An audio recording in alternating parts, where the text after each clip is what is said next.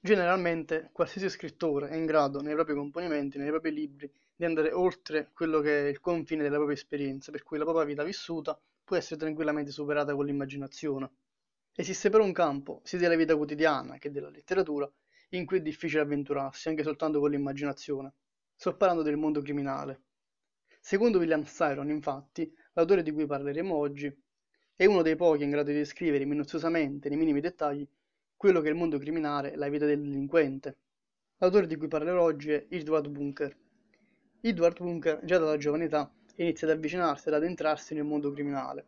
Inizialmente per problemi familiari, il padre alcolizzato che tornava a casa e picchiava la madre, diciamo le classiche cose che si vedono anche nei film, quando si parla di famiglie con problemi. Ovviamente con il passare degli anni, da adolescente inizia a diventare adulto e i guai in cui si va a cacciare sono sempre più seri nel caso di Edward Bunker, che era un vero criminale, sono parecchio seri i suoi guai.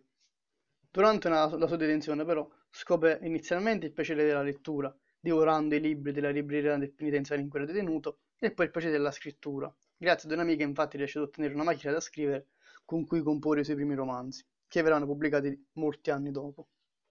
E grazie alla scrittura riesce ad avere un, sua, il suo riscatto verso quella che è la società civile, che non, non gli ha mai riservato un lavoro dignitoso per una persona, in quanto appunto ex detenuto. Poi ovviamente dopo la sua ultima pena è stato rilasciato soprattutto grazie alla, diciamo, alla sua capacità di, di scrittura e di approcciarsi effettivamente al mondo civile, si avvicina poi al mondo del cinema, della letteratura e inizia a prendere parte a, a sceneggiature abbastanza serie nel mondo del cinema uno dei suoi apporti più importanti nel mondo del cinema è stato ad esempio in It. Robert De Niro chiese specificatamente della, della sua persona per poter uh, interpretare il suo personaggio al meglio, il personaggio del criminale che va a rapinare la banca.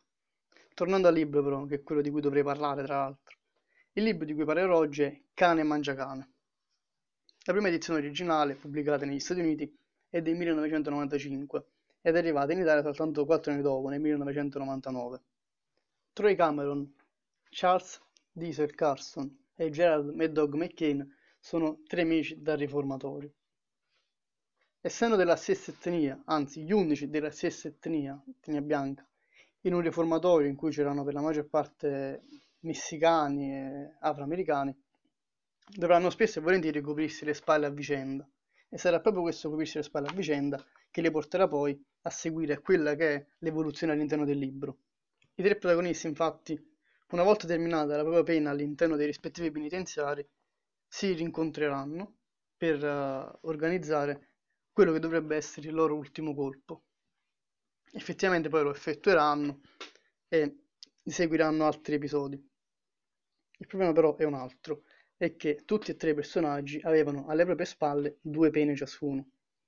Questo però quando? Nell'epoca in cui, con la terza pena, si, si otteneva istantaneamente l'ergastolo, senza neppure andare a processo, chiamare in ballo testimoni, avvocati, c'era l'ergastolo e basta, anche se avevi rubato un pacco di gomme all'autogrill, per, per farla molto breve.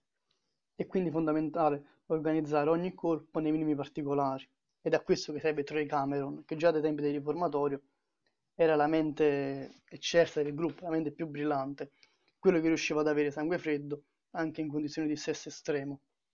Diversamente da Diesel, che invece era quello che seguiva quello che facevano gli altri, e Mad Dog e Kane, già dal solo nome si capisce Mad Dog, era, oltre ad essere un tossicodipendente, era uno psicopatico, per cui era difficile da gestire. E anche a questo serviva Troy, perché era l'unica persona che Mad Dog riusciva a, a seguire, ad ascoltare.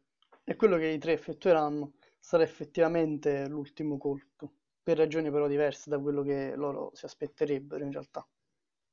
Per cui inizieranno a succedere parecchie cose con un accumularsi di, di eventi e di fatti che andranno a portare al declino quello che è il, il gruppo criminale. Esiste anche un adattamento cinematografico del, del romanzo diretto da Paul Schrader, lo stesso regista di Taxi Driver. Il problema è che avendo visto Taxi Driver mi immaginavo un, un film, non voglio dire eccelso, ma quasi, voglio dire almeno alla stessa altezza, dal momento che il, il romanzo è fantastico, immaginavo un film all'altezza del romanzo. Purtroppo non è stato, non è stato per niente così. Sebbene il film sia comunque del 2016, per cui gli effetti speciali, le, diciamo, la sceneggiatura poteva essere sicuramente migliore, per cui forse il supporto di Edward Bunker è servito a poco al regista in questo caso. Già My Movies, ad esempio, lo giudica con 3 stelle su 5, ma tralasciando il giudizio di My Movies o di altri siti simili, il film inizia simile a quello che è il romanzo, ma evolve in maniera completamente diversa, per cui chi ha letto il libro non deve assolutamente vedere il film, perché il film è una merda, no? voglio essere onesto, è proprio bruttissimo. Poi, una volta visto che i protagonisti erano William Defoe Nicolas Cage, ho pensato saranno stati all'altezza del film. Lo sono stati, il problema è che la trama è completamente diversa in alcuni punti addirittura sconnesso il, il film una scena dall'altra. Senza aver letto il libro non si potrebbe capire proprio niente di quello che è il film. Anzi, sostanzialmente soltanto i dialoghi fondamentali veng- vengono mantenuti, cioè sono gli stessi, mentre i dettagli degli episodi sono completamente diversi in alcuni casi, in alcuni casi simili invece. E poi ovviamente, essendo un film, come già detto prima, del 2016, è adattato a quella che è la società odierna, per cui le macchine presentate all'interno del romanzo non saranno le macchine del film. Quindi nel film compariranno BMW, Audi, Jaguar, queste macchine così mentre nel film si parla spesso di Chevrolet. Per cui, per concludere, il libro leggetelo perché è fantastico. Il film, se, se siete in bagno sulla tavola del cesso, vedetelo, che almeno vi ispirerà sicuramente.